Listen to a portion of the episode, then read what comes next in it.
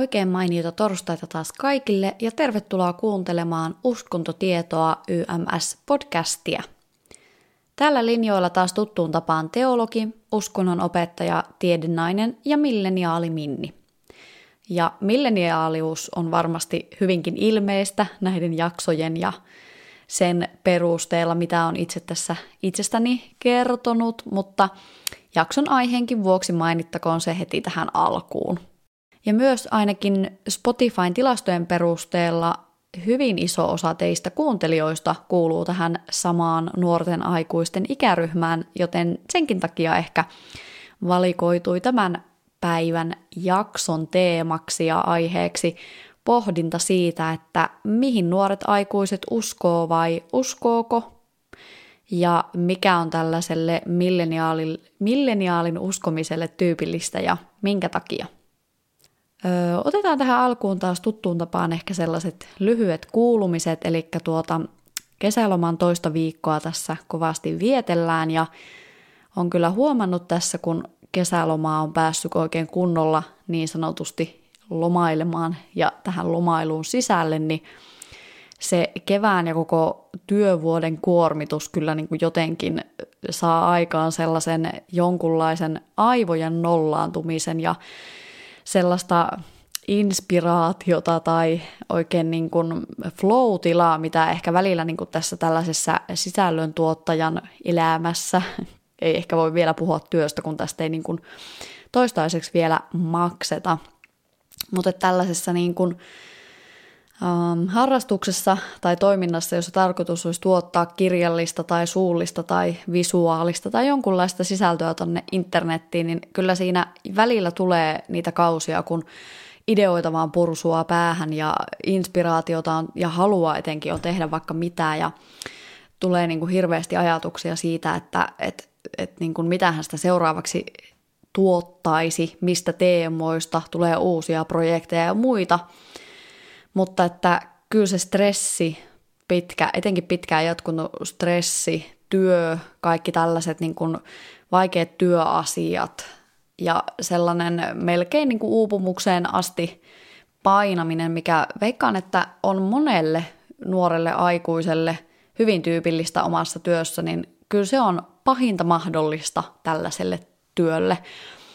Eli kyllä niin kuin nyt lomalle kun jää, niin tuntuu, että siinä tulee semmoinen hetkellinen notkahdus, kun kaikki oikeastaan tällainen sisällöntuotollinen luova homma tuntuu aivan mahdottoman hankalalta ja aivot on sellaisessa hyvinkin niin kuin, mm, lepotilassa, ehkä sen voisi näin sanoa. Ja sitten kun on jääräpää ja siinä ehkä niin kuin jonkunlaisen flow-tilan tuota, aikana saanut sitten ideaksi tehdä tällaista podcastia tai ruveta tekemään sisältöä jonnekin, niin sitten kun se iskee se sellainen hida, äh, miksi tätä nyt voisi kutsua, tämmöinen niin kuin innostuksen laantuminen tai se tasaisempi vaihe, niin kyllä sen niin kuin käynnistäminenkin on hyvin hankalaa. Että mistä sen saisi tavallaan sitten päälle taas sen, että niitä ideoita tulee ja muuta – ja tänne ei ole siis tarkoitus olla mikään semmoinen avautuminen, vaan ihan siitä syystä nyt puhun tästä asiasta, että, että tota, mun mielestä olisi tosi tärkeää, että työssä jaksamisesta ja etenkin niin kuin tällaisen luovan työn tekemisestä, ajattelu sellaisesta työstä, mitä työelämä nykyään hyvin paljon on, että se vaatii ongelmanratkaisua, se vaatii luovuutta, se vaatii pohdintaa, se vaatii ehkä sisäl- jonkunlaista niin kuin kirjoittamista, sisällön tuottamista niin kuin tällaisella tavalla – niin se on tosi kuormittavaa meidän aivoille ja työuupumuksesta puhutaan kyllä paljon, mutta ehkä niin kuin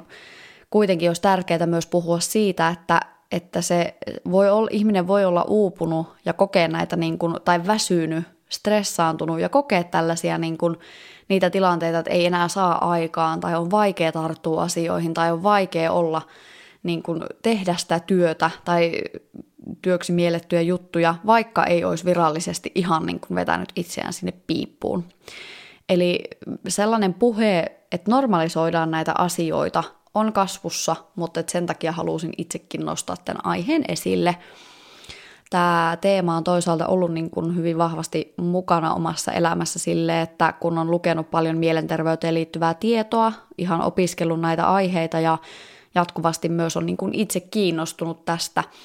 niin sen takia niin kuin haluaisi, että näitä tällaiseen niin kuin työjaksamiseen tai opiskelujaksamiseen tai ylipäätään jaksamiseen liittyviä teemoja nostettaisiin enemmän esille. Ja normalisoitaisiin tavallaan sitä, että, että voi puhua vaikka olevansa väsynyt tai uupunut tai että aikaan saaminen on hankalaa tai että asioiden tekeminen voi tuntua tai niiden aloittaminen voi tuntua hankalalta ilman, että se menee niin kuin heti sellaiseksi voivotteluksi tai vähän niin kuin katastrofiksi tai sitten niin kuin jotenkin joutuisi itse tai läheiset siinä miettimään, että, että pitääkö tässä nyt valtavasti huolestua. Että ei lähetä heti sellaisen, niin kuin, miten sen sanoisi, kierroksille tästä teemasta, vaan että näistä asioista, näiden esille nostaminen normalisoitus ja sitä kautta myös itse tultaisiin tietoiseksi siitä, että miten oma elämä menee, miten se oma jaksaminen menee ja mitä niille asioille voi tehdä. No nyt kun on vähän niin kuin viitannut jo tähän teemaan, että itsellä on tällä hetkellä menossa se palautumisvaihe ja tällaisen luovan työn tekeminen ja aikaansaaminen ja etenkin aloittaminen voi tuntua vähän hankalalta, niin ihan hyvin olisin voinut tietysti pitää ihan vaan taukoa ja pistää tämän, tämänkin homman telakalle. Mutta sitten taas toisaalta tiedän itsestäni, että nyt kun lomalla ei ole niin kuin valtavasti muita velvollisuuksia tai mitään sellaista kuormittavaa, ja en koe esimerkiksi tämän podcastin tekemisen hirveän kuormittavana, ja koska mulla oli valmiiksi tähän jo tietty suunnitelma, niin se työhön tarttuminen ja sen käynnistäminen pikkuhiljaa on ollut helpompaa. Ja sen takia halusin niin lähteä tätäkin jaksoa tekemään ja jatkaa tätä podcastia. Että kun on valmiita lankoja tavallaan mihinkä päähän tarttua, niin sitten ehkä se homma lähtee siitä taas pikkuhiljaa sitten rullaamaan hyvällä tavalla. Ja en nyt tarkoita, että yritän tässä itseäni siis ajaa heti lomalla johonkin se älyttömään, että nyt pitää saada niin kuin miljoona asiaa aikaiseksi, koska etenkin nyt kun tästä on ollut näitä koronarajoitteita ja muita, niin ehkä semmoinen tietynlainen,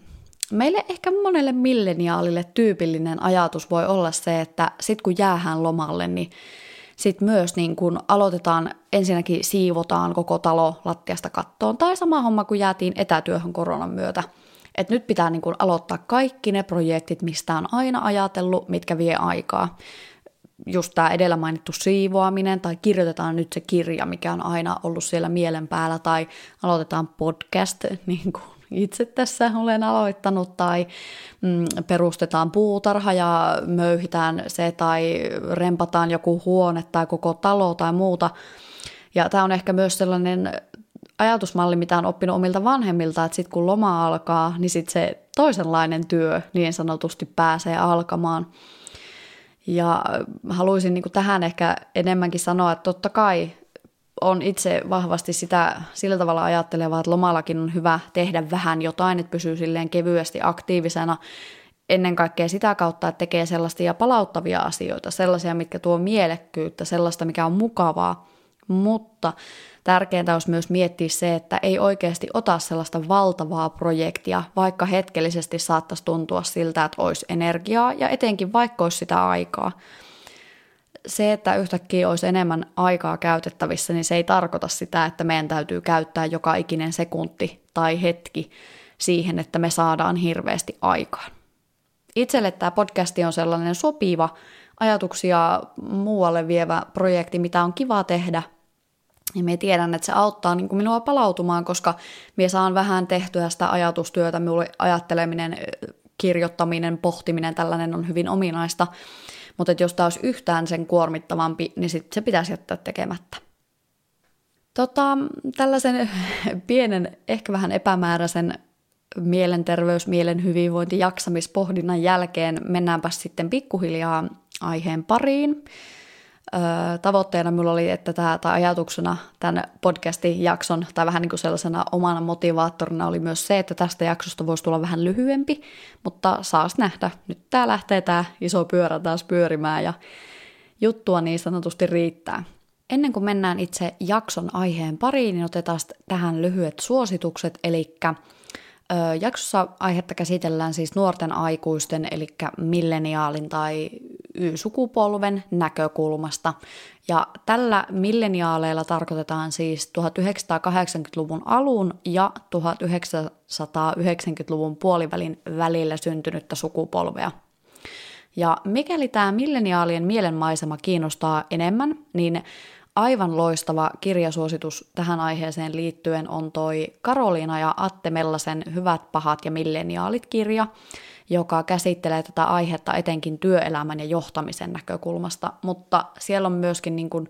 tosi hyvin tulee esille se ylipäätään niin kuin milleniaaleille tyypillisiä mm, esimerkiksi vaikka arvoja tai mikä meidän toimintaa tai ajattelua tai päätöksiä tai tällaista elämää ylipää, ylipäätään ohjaa. Ihan todella todella lämmin suositus. Jos et heti saa kirjaa käsiisi, tietääkseni sitä löytyy kyllä ainakin niin kuin e-kirjanakin joistain näistä suosituimmista kirjapalveluista, niin ö, kirjasta ja kirjailijoista on tehty paljon videoklippejä, haastatteluja, artikkeleja, ja siinä myös tätä aihetta vähän avataan, eli niihin kannattaa sitten ensitilassa tutustua, jos ei tämä kirja heti päädy sinun käsiisi. Mutta erittäin lämmin suositus. Se pohjaa tieteelliseen tietoon ja se on kirjoitettu todella helposti ymmärrettävästi ja mielenkiintoisesti, joten senkin takia niin kun oli tosi hyvä lukukokemus. Ja Karoliina oli myös vieraana ö, Sinnun psykologiaa ja kaikenlaista podcastissa tuossa, olisikohan ollut toissa viikolla, ja sen jakson nimi oli Milleniaali työelämää, ja kannattaa myös kuunnella se, koska siinä Karoliina ja Sinnu käsittelee tätä milleniaaliutta ja myös sitä työelämän näkökulmaa ja kaikkea muuta tosi kivasti. Ja tota, nämä perus tiedotteet tähän tai jätetään silleen, että nyt kun tämä on kuitenkin podcastin seitsemäs jakso, niin tiedotteita on nyt aikaisemmissa jaksoissa ollut, eli tässä podcastissa käsitellään uskonnollisia tai uskonnollisuuteen liittyviä aiheita sellaisesta tieteellisestä viitekehyksestä, mutta totta kai jaksot sisältää enimmäkseen minun omaa pohdintaa ja ajatuksia tästä aiheesta. Minä olen siis teologi, teologian maisteri, tutkinnon opiskellut uskonnon aineen opettaja ja tota, myöskin kuulun tähän Tiedennaiset-yhteisöön, eli tuolla Instagramissa, at Tiedennaiset, minä toimin siellä yhtenä perustajajäsenenä. Ja jos ajatuksia tai palautetta tai muuten haluat minua seurata, niin at minnikauppinen Instagramissa ja sähköpostia voit laittaa osoitteeseen letsgominni at gmail.com. Mutta pidemmittä höpöttelyitä mennäänpä itse aiheen pariin. Eli tähän milleniaalien uskomiseen tai etenkin tällaiseen ehkä niin kuin nykyaikaiseen nuorten aikuisten uskomiseen, hengellisyyteen, uskonnollisuuteen, niin ö, tieteellisenä viitekehyksenä tällä kertaa toimi etenkin tässä tällainen kirkon tutkimuskeskuksen monien uskontojen katsomusten Suomi 2017 löytyy nettijulkaisuna. Sen on toimittanut Ruut Ilman, Kimmo Ketola, Riitta Latvio ja Jussi Sulberi. Ja siellä on paljon ö, eri uskonnoista, uskonnollisuudesta ja katsomuksista Suomessa liittyvää tietoa. Suosittelen, jos tämä aihe kiinnostaa. Ja lukasin tuossa läpi myöskin ö, kirkko- ja kaupunkiartikkelin, taisi olla viime vuodelta, ö, otsikolla Nuoret naiset luopuvat joukoittain uskosta Jumalaan, samaan aikaan heidän kiinnostuksensa hengellisyyteen lisääntyy. Ja tässä viitattiin 2018 loppuvuodesta kerättyyn International Social Survey Program kyselytutkimukseen, jonka teemana oli uskonto, ja tutkimustuloksia tässä jutussa esittelee ja analysoi kirkon tutkimuskeskuksesta Kimmo Ketola.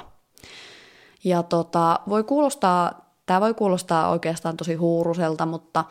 minä olen käsitellyt siis tätä aihetta ja vähän tutkinut ja pohtinut ja kirjoittanut juttuja tähän liittyen jo aiemmin. Ja koska tota, nyt lomalaisena se oma ajatustoiminta ei ole tällä hetkellä niin hirveässä mintissä, niin tein kerrankin sillä tavalla, että hyödynsin aiempaa ajatuksen juoksuani. Ja en tiedä, onko ehkä milleniaalimpaa kuin tota, lukea omaa aikaisemmin kirjoitettua Instagram-päivitystä omassa podcastissa,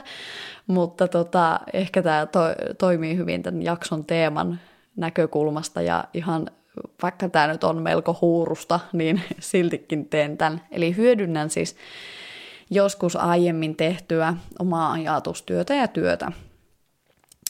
Tein tämän postauksen 2019 toukokuussa ja tähän viittasin nimenomaan tähän monien uskontojen ja katsomusten Suomeen, eli tämä oli niin sanotusti mun ensimmäinen tällainen teologi- tai uskontotieteilijä asiantuntijapostaus aikanaan tästä aiheesta. Ja tota, öö, kuvana tästä toimii tällainen, siinä on niinku rukoilevat kädet ja sitten siinä on tällainen lainaus, että ennen rukoilin syntien anteeksi antoa Jumalalta, nykyään manifestoin universumille lääkeettömästä elämästä ja teen mehupaastoa. Ja teksti kuuluu seuraavanlaisesti. Monesti kuulee heitettävän ilmoille, että ihmisten uskonnollisuus on selvästi laskussa.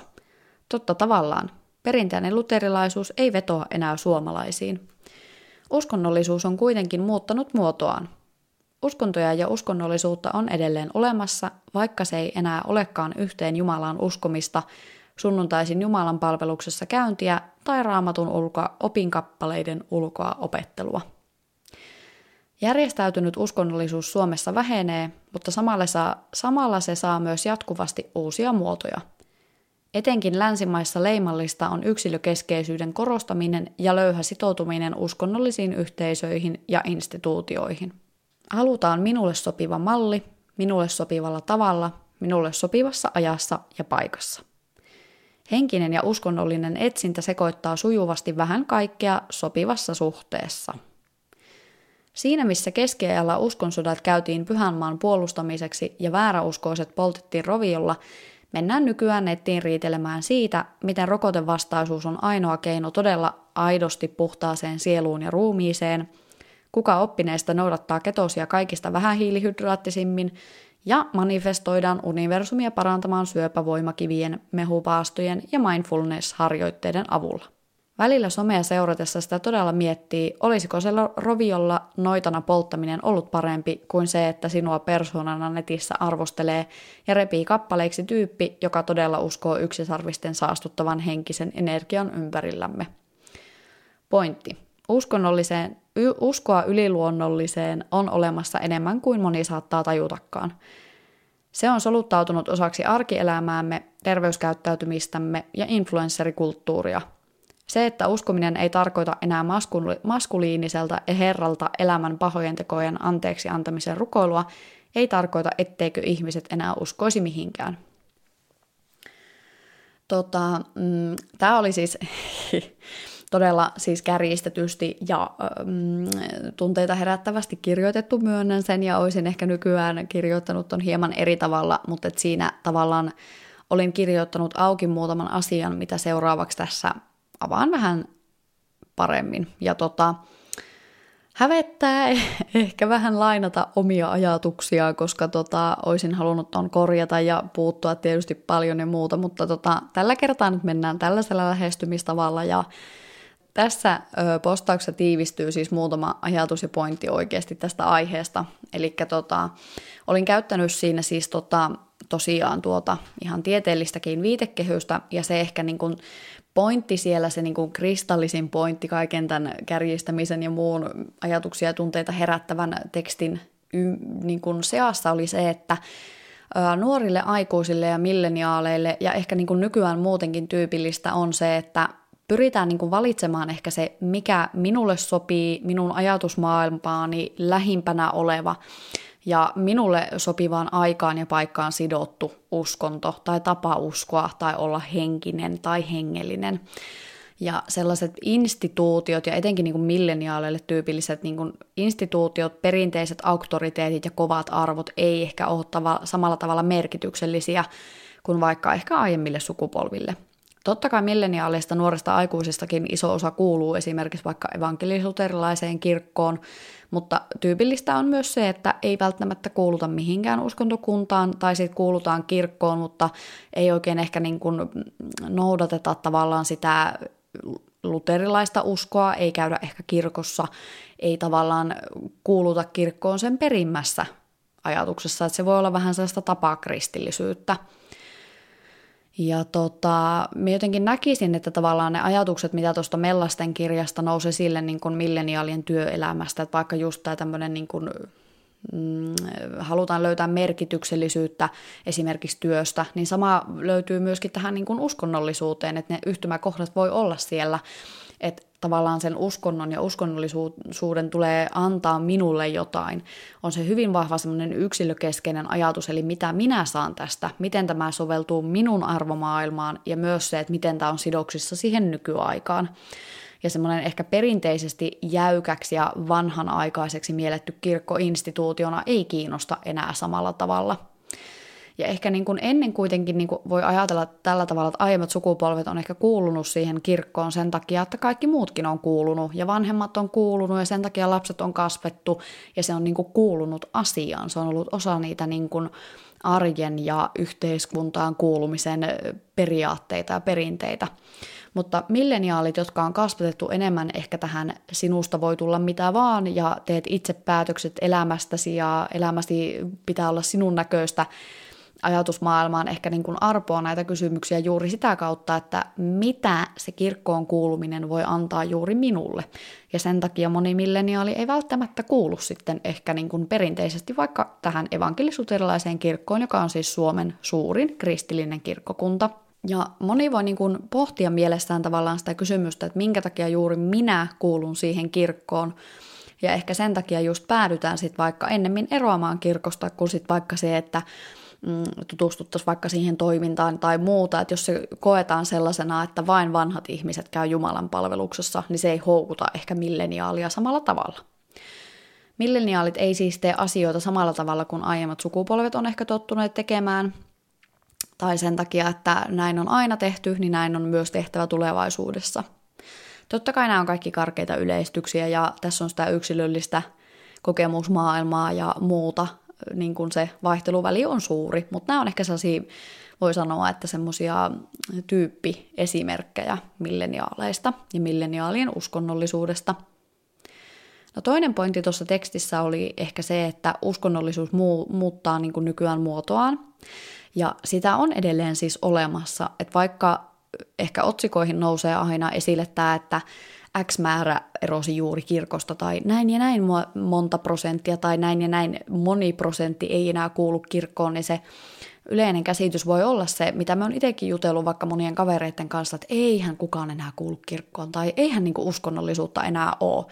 Ja jos sitten joku niin kuin kertoo vaikka olevansa uskovainen, niin sitä, sitä niin kuin ennemmin tai kuuluvansa kirkkoon, niin se saattaa niin kuin nykyään nuorille aikuisille olla vähän sellainen niin kuin ihmetys tai ei niin perinteinen. Tai ehkä se perinteisen malli on juuri se, että kuulutaan kirkkoon, mutta ei juuri osallistuta sitten toimintaan, tai se kirkkoon kuuluminen ei näy siinä elämässä hirveästi. Mutta silti sekä tässä kirkko- ja kaupunkiartikkelissa tuli, että muutenkin tuossa noissa tutkimuksissa ja teksteissä tulee esille se, että moni voi ehkä niin kuin, ei välttämättä kuulu kirkkoon tai uskontoon, mutta kokee niin kuin olevansa kuitenkin niin kuin henkinen tai hengellinen ihminen tai uskoo johonkin. Tai ehkä jopa uskoo Jumalaan, mutta ei välttämättä kuulu kirkkoon tai osallistu sen toimintaan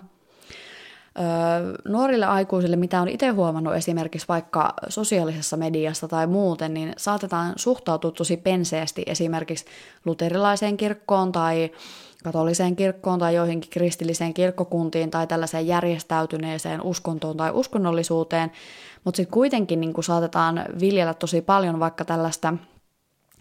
astrologiaa tai uskomushoitoja tai tällaista uskomustietoa, uususkonnollisia juttuja, Näitä asioita myös nostin esille tuossa viidennessä podcast-jaksossa, missä puhuin näistä hyvinvointikulteista ja näistä jutuista. Eli tämä uususkonnollisuus on tällainen aika epämää, epälöyhä tällainen kattotermi tällaisille erilaisille uskon, uskomuksille, mitä nykyään niin kun etenkin nuorten aikuisten keskuudessa harjoitetaan. Ja sinne kuuluu siis tosi valtava määrä erilaisia juttuja. Mutta ehkä niin nykyään on tyypillisempää etenkin niin suomalaisuuteen ja pohjoismaalaisuuteen liittyen se, että profiilissa ei, saa, ei ilmoiteta vaikka, että uskotaan Jumalaan, tai ne, ketkä ilmoittaa, niin ne on hyvin vahvasti siinä uskossa. Että semmoinen peruskirkkoon kuuluva ei välttämättä ilmoita uskovansa tai kuuluvansa kirkkoon, mutta ennemmin saataan ilmoittaa vaikka, että mikä horoskooppimerkki on tai mihin hyvinvointi tällaiseen yhteisöön kuuluu tai jotain muuta tällaista. Ja se, että onko nämä jutut, vaikka astrologia, horoskoopit, hyvinvointijutut, uskontoja, sitä pohdin enemmän siis tosiaan siinä viidennes jaksossa, että sen voi kuunnella. Mutta vahva semmoisia niin yliluonnollisia uskomuksia niissä kuitenkin on, ja se on niin kuin ehkä se, mitä itse mieltäisin siihen, että se semmoinen tietynlainen hengellisyys ja uskonnollisuus saattaa olla meissä milleniaaleissa tai nuorissa aikuisissa hyvin paljon esillä tai aktiivinen, mutta sitä ei ehkä mielletä tavallaan uskonnollisuudeksi. No sitten tuossa postauksessa ja näissä artikkeleissa ja teksteissä nousi esille myös se, että milleniaaleille tyypillistä saattaa olla tällainen mm, sopivan kok- koktailin itselleen luominen, eli haluttaisiin ottaa vähän sitä tuosta ja vähän tätä tuosta, ja sen takia esimerkiksi just saatetaan niin kuin yhdistellä itselle sopivalla tavalla eri uskomuksia, ja välttämättä ei juuri kuuluta sitten tällaiseen johonkin tiettyyn järjestäytyneeseen us- uskonnon instituutioon tai uskontoon, vaan ennemmin niin halutaan ottaa silleen itselleen sopivia perinteitä, että voi olla vaikka kristitty ja sitten silti harrastaa paljon itämaisia uskon, tai it, niin kuin vaikka näihin niin kuin Aasian uskontoon liittyviä harjoitteita, vaikka niin kuin sellaista joogaa ja meditaatiota, joka ei ole pelkästään sitä että niin kuin omista tunteista tai ajatuksista tietoiseksi tulemista, vaan että siellä on sitten jo ihan uskonnollisiakin elementtejä mukana. Ja vaikka niin kuin luterilaista kirkosta saatetaan eroa, niin esimerkiksi kuitenkin vapaiden suuntien tai muiden kristillisten herätysliikkeiden suosio on kasvussa. Ja ehkä tämä niin kuin liittyy myös siihen, että sellaiset perinteiset uskonnot tai instituutiot alkaa menettää ehkä sitä suosiotaan sen takia, että milleniaaleille varmasti on hyvin vahva se, että se arvopohja pitää jotenkin kohdata. Ja tässä Kirkko- ja kaupunki-artikkelissa Kimmo Ketola nostaa esille sen, että tämä uskontokriittisyys ja epä, epäluulo instituutiota kohtaan näkyy esimerkiksi tämän kirkon ja sitten toisaalta milleniaalien, etenkin nuorten naisten suhtautumisena tasa-arvoiseen avioliittolakiin, ja nämä asiat on sitten tavallaan vähän niin kuin törmäyskurssilla. Ja kirkko kun näyttäytyy näissä kysymyksissä tavallaan niin kuin tasa-arvoisen avioliittolain vastustajana – ja taas naisista suurin osa kannattaa tätä, niin sen takia se kirkkoon kuuluminen tai siihen niin kuin uskontoon, se semmoinen niin perinteinen uskonto tai uskonnollisuus voi tuntua ristiriitaiselta. Ja siinä tulee niin kuin se arvoristiriita esille. Ja toisaalta sitten taas ehkä niin kuin joillekin vahvasti uskoville kristityille, ehkä tällaisille konservatiivisemmille kristityille milleniaalinuorille tai nuorille aikuisille se evankelisuterilainen kirkko voi näyttäytyä taas sit toisaalta semmoisena vähän sallivampana tämän asian suhteen. Et koska siitä, ei, no siitä on tietysti se yhtenäinen julkilausuma. Kyllä, mutta se tilanne kuitenkin niin kuin elää ja on eri pappeja, jotka suhtautuu eri asiaan. Ja tämä asia on julkisuudesta vähän eri kantojen kautta esillä, niin sen takia ehkä sitten sellaiset vahvasti uskovat ihmiset, jotka haluaisi sitten sen instituution ja ne säännöt ja tavallaan sen semmoinen niin dogmatiikan siihen taustalle, niin he voisivat liittyä sellaiseen johonkin muuhun äm, kristilliseen yhteisöön tai vapaaseen suuntaukseen tai herätysliikkeeseen ennemmin sitten kuin evankelisuuterilaiseen kirkkoon. Et ehkä se kirkosta eroaminen toki mm, on merkittävää, koska Suomessa moni suuri osa, siis merkittävä enemmistö on kuulunut perinteisesti evankelisuterilaiseen kirkkoon, niin ehkä se toisaalta niin kuin virheellisesti vähän johdattelee meidän ajatuksia siihen, että uskonnollisuus olisi tavallaan niin kuin laskussa, mutta oikeasti se voi tarkoittaa sitä, että se vaan niin kuin muuttaa muotoaan. Ja myös ehkä niin kuin oleellisena tässä tavallaan postauksessa ja sitten myös tässä teemassa on se, että miten me määritellään se uskonto tai uskovaisuus, mihin äsken jo vähän viittasinkin. Eli monesti suomalaisilla se ajatus siitä, että uskonto on sitä kristinuskoa ja perinteisesti evankelisuuterilaista uskoa, niin sehän on vähän väärä, koska uskontoahan on hyvin paljon erilaista ja uskonnollisuutta on hyvin monimuotoisesti. Voi olla uskova ihminen, vaikkei sillä olisi mitään tekemistä kristin uskon kanssa. Ja sen takia tavallaan, jos sanotaan, että tällainen heitto, että uskonto tai uskovaisuus olisi laskussa tai ihmiset eivät enää usko, niin mehän heti ajatellaan, että se liittyy siihen, että ei enää uskota kristilliseen Jumalaan tai ei enää noudateta kristinuskon oppeja. Kun taas esimerkiksi vaikka islam yhtenä suurena, toisiksi suurimpana maailman uskontona kuitenkin kasvaa jatkuvasti. Kuten aiemmin sanottu, niin nämä kristilliset herätysliikkeet tai vapaat suuntaukset on jäsenmäärältään kasvussa – länsimaiset ihmiset kiinnostuu myös näistä niin kuin Aasian uskonnoista, vaikka buddhalaisuudesta, hindulaisuudesta, eri, sen eri suuntauksista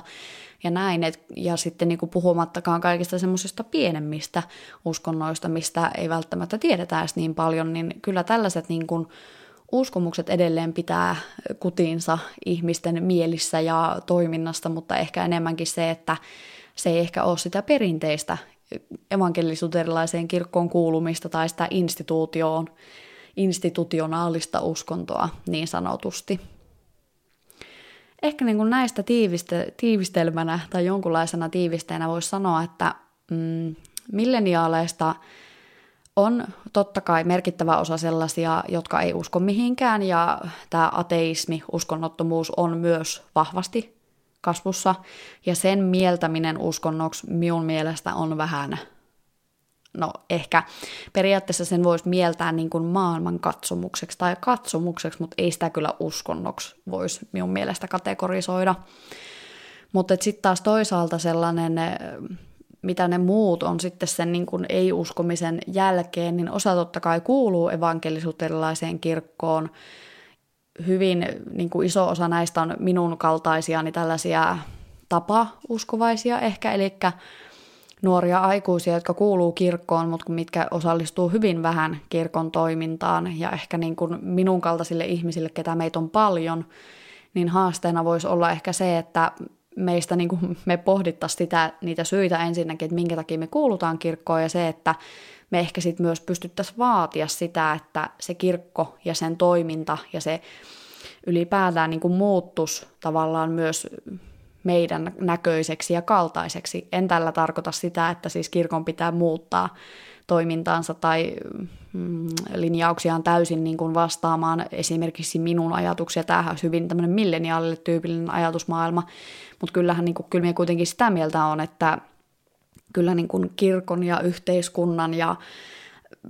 yhteiskunnassa toimivien tällaisten instituutioiden pitää niin kuin kuitenkin olla ajassa kiinni ja vastata niin kuin tavallaan sillä, että jos jossain vaiheessa enemmistö kirkon jäsenistä on tiettyyn ikäluokkaan kuuluvia ihmisiä, niin kyllähän sen kirkon toiminnan pitäisi olla silloin näille ihmisille sopivaa toimintaa. Vertaan tässä pikkasen tuohon Mellasten kirjaan tätä ajatusmaailmaa, eli